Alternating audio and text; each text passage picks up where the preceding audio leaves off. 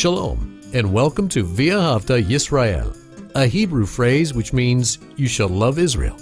We hope you'll stay with us for the next 30 minutes as our teacher, Dr. Baruch, shares his expository teaching from the Bible. Dr. Baruch is the senior lecturer at the Zera Avraham Institute based in Israel. Although all courses are taught in Hebrew at the Institute, Dr. Baruch is pleased to share this weekly address in English. To find out more about our work in Israel, please visit us on the web at loveisrael.org. That's one word, loveisrael.org. Now, here's Baruch with today's lesson. The end times are very important. Everyone who is interested in the kingdom of God and being found faithful when Messiah returns, that person is going to want to understand prophetic truth as it relates to what the scripture calls the last days, the end times. And we know when we look, for example, at the prophecy of Jeremiah, he speaks about something that many of you are familiar with, and that is Jacob's trouble. Now, that term is found in the book of Jeremiah and chapter 30 and verse 7. In Hebrew, it says, Etzerahi leYaakov, a time of trouble, and this word means intense suffering. But there's good news because it just doesn't say Etzrahi leYaakov, a time of trouble for Jacob, referring to the Jewish people. But it also says Umemena Yevashea, which means, and from it or out of this time, he will be saved. Who is he? Jacob, referring to the remnant of the house of Israel. God is faithful. And when we look at our primary location for this time of study, the book of Matthew and chapter 24, we see that Messiah says this very same thing. There's going to be a time of tribulation, persecution, trouble for the Jewish people. But in the end, salvation is coming because Messiah is going to come for two primary reasons. He is going to judge the enemies of Israel, and secondly, save Judah, save those who belong to the kingdom of Israel. And after he does that, we can expect his kingdom to be established. And all of this goes along with what he has said earlier. It is not until there's a change in Israel's spiritual condition that Messiah is going to respond, he's going to return, and he's going to do those two things judge their enemies, delivering them in order to bring them to salvation. And when Israel comes back to the Lord through repentance and acceptance of that gospel message, the outcome of that, as Paul says, is going to be life from the dead. What's he referring to? He's referring to resurrection. And whenever we encounter that concept of resurrection, we need to realize that that term resurrection is a kingdom word. It relates to the kingdom establishment. Well, take out your Bible and look with me to the book of Matthew and chapter 24. The book of Matthew, chapter 24, and we concluded last week with verse 15. And we saw that there was an event, an event with much significance, known as the abomination of desolation. We know that it's mentioned three times in the book of Daniel, one by Messiah himself in Matthew 24 and those parallel passages in Mark and Luke, and also by the Apostle Paul in Second Thessalonians chapter 2. And we know what it is. Daniel tells us that there's a king, a wicked king, one that does what he wants to do. And it's because he is a man of lawlessness, also known as the man of sin, that this one is going to destruction. And that destruction is because he is full of rebelliousness. His kingdom that he wants to establish is a kingdom of blasphemy, a kingdom of lawlessness. And what do we know? Well, he's going to go into what's said in Hebrew, the Vir Habayit, the Holy of Holies. And he's going to commit that abomination of desolation. We saw last week, Daniel says, there's that wicked king. He is going to lift himself up, exalt himself, magnify himself above all that is of God, everything that is worship. And as Paul says, and so does Yeshua in verse 15. This is going to take place in the Holy of Holies. He is going to sit there and proclaim himself God. But what did we learn? Israel is going to reject him. Israel is going to say no to the Antichrist.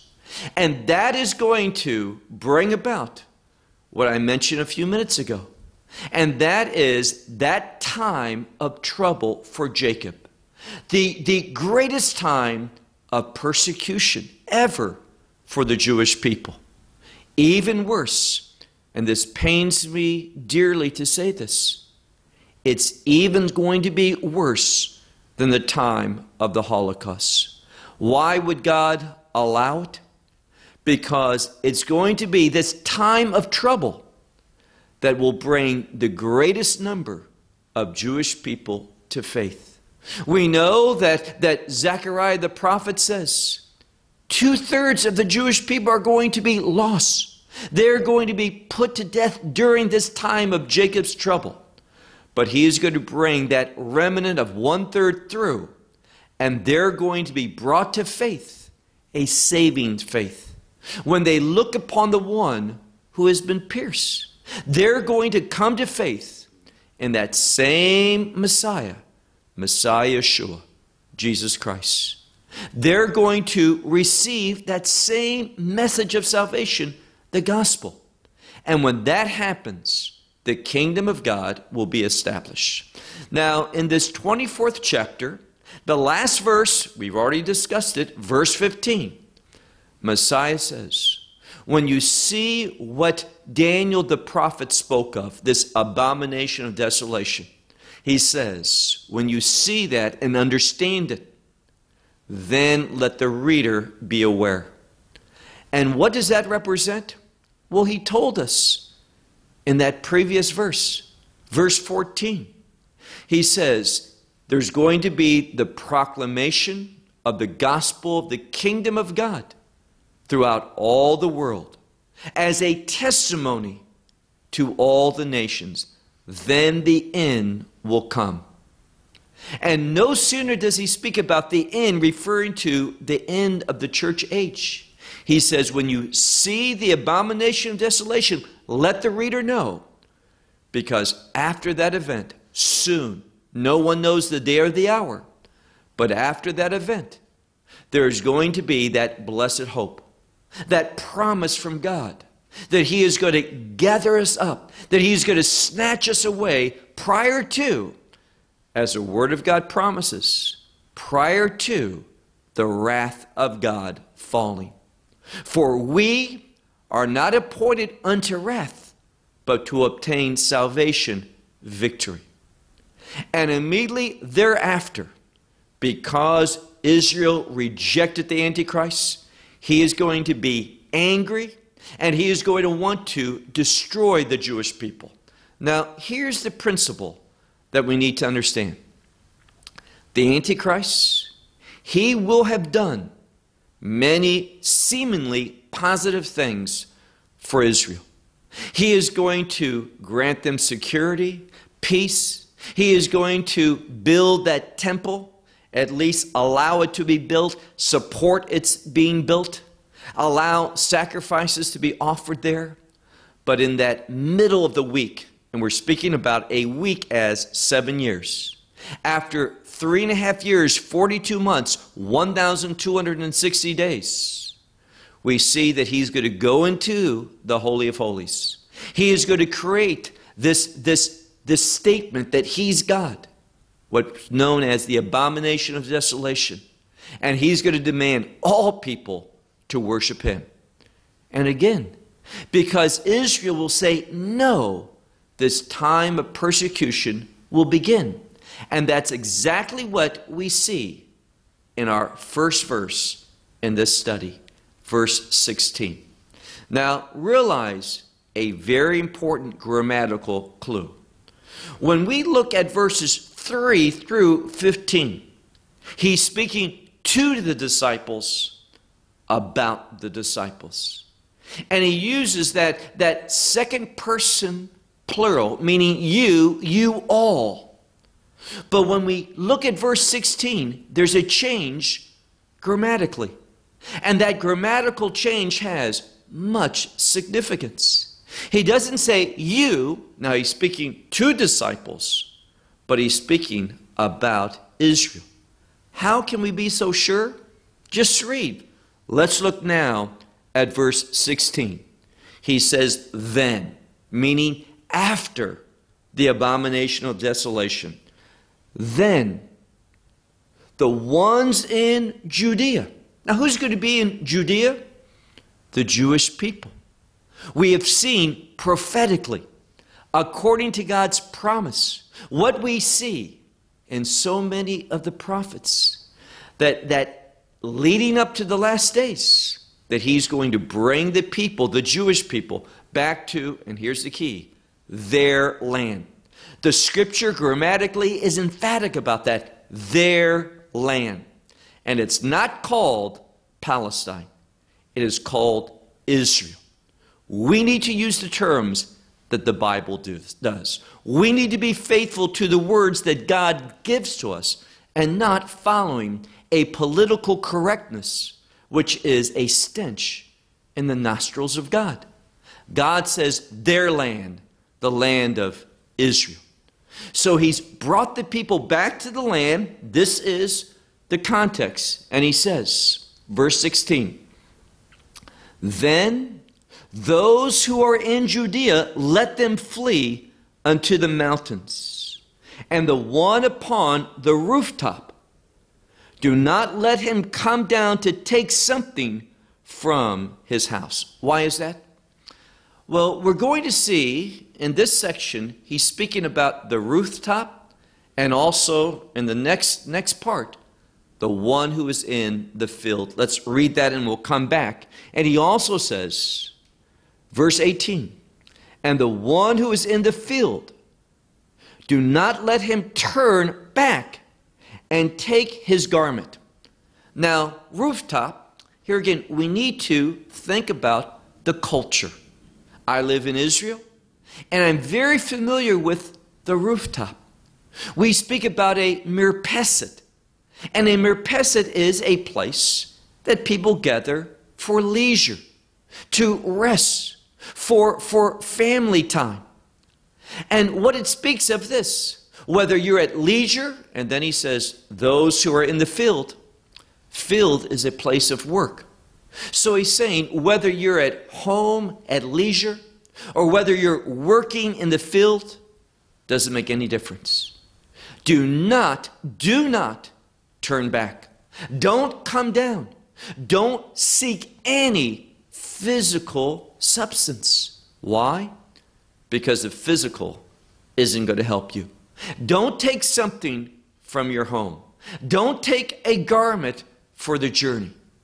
No, what he says is this He says, flee and flee immediately. Go to the mountains. Why? Well, we're going to see why in a few minutes. Look now at verse verse 19. But woe to the ones having, and the word literally means womb, but it's a colloquium for a woman being pregnant. So he says, But woe to the ones who are pregnant and the ones who are nursing in those days. Now, obviously, one who is pregnant or one who is nursing, we're speaking about females. And remember what I've shared with you many times in different messages, and that is when there is an emphasis on women, it brings to the text a change in context.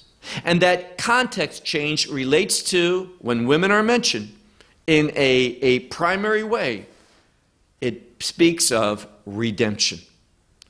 And notice what he says specifically. He says, Woe. Now, this is a term of distress. He says, Woe to the women who are pregnant, woe to the women who are nursing, and pregnancy and small children. That all relates to another important prophetic clue, and that is that next generation. And there is, biblically, when the next generation is mentioned, there's an emphasis on redemption as well, a, a kingdom establishment. But because he says, Woe, what he's telling us is this coming redemption. Well, it's going to be a very difficult journey to arrive to. That this redemption is going to come with great distress, great hardship upon that next generation. Meaning, it is going to be very hard for children, young people. This change is not going to be an easy one. And then we read in verse 20, what should we do? Now remember what he says. Don't, don't come down from the rooftop in order to take something from your home. Don't, don't return to your house in order to take some, some garment. Why? Because there's an emphasis on fleeing because something is about to happen. We've already discussed what that is. Etzerahile Yaakov, a time of trouble for Jacob. And the physical is not going to help us. What is? Notice what he says in, in verse 20. But pray in order that your flight should not be in the winter or on the Sabbath. Now, obviously, Israel in the wintertime is the rainy season. It is not a time for, for travel. It's not convenient, easy in the wintertime in Israel to travel. Nor on Shabbat is it permissible. So these are clues that indeed He's speaking to those in Israel, in the land of Judea, in the Galilee. And he says, Pray that this, this flight, this departure, this fleeing, pray that it won't be in the winter or on Shabbat. A clear message to Israel when he says these words. Look now at verse 21. Now, there is a very important term here, and many times people are confused. They are confused because of the similarities, and they do not pay enough attention. They're not careful enough with the grammar. Now, let's just read the verse first of all. Verse 21 For then there will be great tribulation now, pay attention to what is said and what is not said. It says, For then there will be great tribulation. Now, many people know of the term, and this is found in the book of Revelation, chapter 7, where it speaks about the great tribulation. This is not what we're speaking about at this time. There is a difference grammatically between the great tribulation and great tribulation. Realize that the definite article, the word the, in Greek you need that word before the word great, and also that definite article, the word the, before tribulation. So it's the great, the tribulation. And that makes it specific. It's a definite time of tribulation. And if we look at what John says in the book of Revelation, and that's the only time that that term appears, realize that he's speaking about suffering. And here's the key suffering for the name of Messiah, faith in him. Now, this shows, this term, the Great Tribulation, shows that it has great significance to God. Why?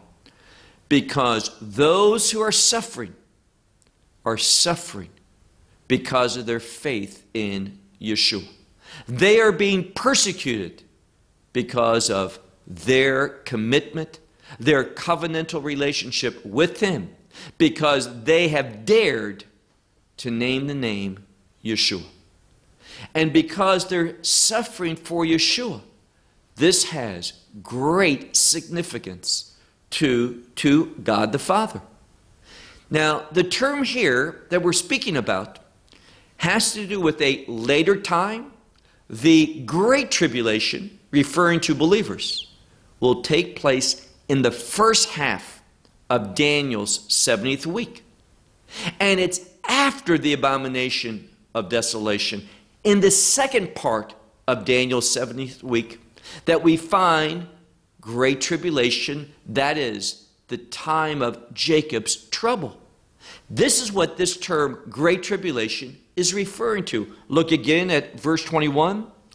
For then there will be great tribulation, and, and which is not, has been previously from the beginning of the world until now. Now, that word, it's gegonen in, in Greek. And it has to do with something happening, taking place. But what he says here about this time, that it's going to be the worst. Now, logic would think, well, the worst time of tribulation must be the great time of tribulation, the great tribulation. But that's not the case. The term the great tribulation specifies specifies those who are suffering for faith in Jesus Christ. Great tribulation has to do with this awful time when Israel will be suffering, and in the midst of this, also the wrath of God is going to be falling. But here's something very important that wrath of God is not falling upon Israel in the same way going back to the first redemption in Egypt. We see that, that the children of Israel, the Hebrews, they didn't experience that same type of plagues that the Egyptians did and others who were in Egypt. God made a distinction between them. So the source of suffering of Jacob's trouble is not the wrath of God. That's not what's causing the Jewish people to, to be in suffering and in pain, but rather it's persecution. Persecution led by the empire of the Antichrist. Why? Because they did not receive him as their Messiah, as their God. And therefore, this is why they fled, because he, the Antichrist, was persecuting them. Once more, verse 21. For then there will be great tribulation which has not been, meaning not in the past, not now, and won't be in the future, from now at the beginning of the world until now, he says, and never will be. Verse 22. And if these days were not shortened, then no flesh would be saved. But on account of the elect, and the elect here, I realize that Paul sometimes uses that term elect referring to the body of believers, the church. But this is Yeshua speaking. And when Yeshua speaks and uses that term elect, he is referring to the Jewish people, the nation of Israel, those who are Jewish by birth because they're descendants of, of Jacob. And God is going to be faithful. He is going to bring about redemption for a remnant of his people, that one third that will still be alive. Now, sadly, and this is true whether you're Jew or Gentile, if you die without faith in the gospel, you are eternally lost. There's no hope, no second chances after death. Doesn't make a difference, Jew or Gentile, it's the same. But God is going to, in the last days, He is going to bring a remnant to faith. Now, how is He going to do that? By allowing this time of persecution. There are going to be those who turn to God for assistance. There are going to be those who say, Where is Messiah? And they're going to remember that verse Baruch haba b'shem Adonai. Blessed is he who comes in the name of the Lord. They're going to cry out, and the heavens are going to open up. And who's going to return? Messiah Yeshua. And they are going to look upon that one who has been pierced, referring to his crucifixion. They're going to realize who he is, what he's done, that he is indeed the Son of God. He is indeed Israel's Savior. And therefore, they're going to look and they're going to receive him. They're going to mourn because of his death. And he is going to have mercy upon them, just like he has had mercy upon those from every nation, tribe, language, and people. God is not a respecter of people, meaning he doesn't have his favorites. And therefore, God, he is a respecter of covenants. And he is going to keep covenant with that remnant and bring them to salvation. Now, notice what it says here. Our last verse, verse 22, he speaks about those days being shortened. If not, no flesh would be saved. Now, these days being short, let me give you a scripture. You can read this sometime. Joshua chapter 10. We all know that passage where the sun stood, t- stood still. What happens when the sun stands still? The day, time, stands still. The day is longer. And why did that happen? God caused time to stand still, the day to be longer, so that the enemies of Israel could be destroyed. Now we're seeing just the exact opposite. He is going to have the days be shortened. He's going to shorten the time. Why? In order to save his people. In order that that remnant does indeed survive. God is a God who is faithful. Our God is a keeper of his covenant. He has showed mercy to the nations, but the time of the nations have come to an end. And God, as Paul says, is going to turn back to the nation of Israel and keep faithfulness with the people of Israel. Shalom from Israel.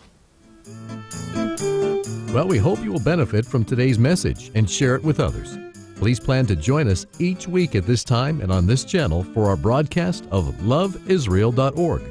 Again, to find out more about us, please visit our website, loveisrael.org. There you will find articles and numerous other lectures by Baruch.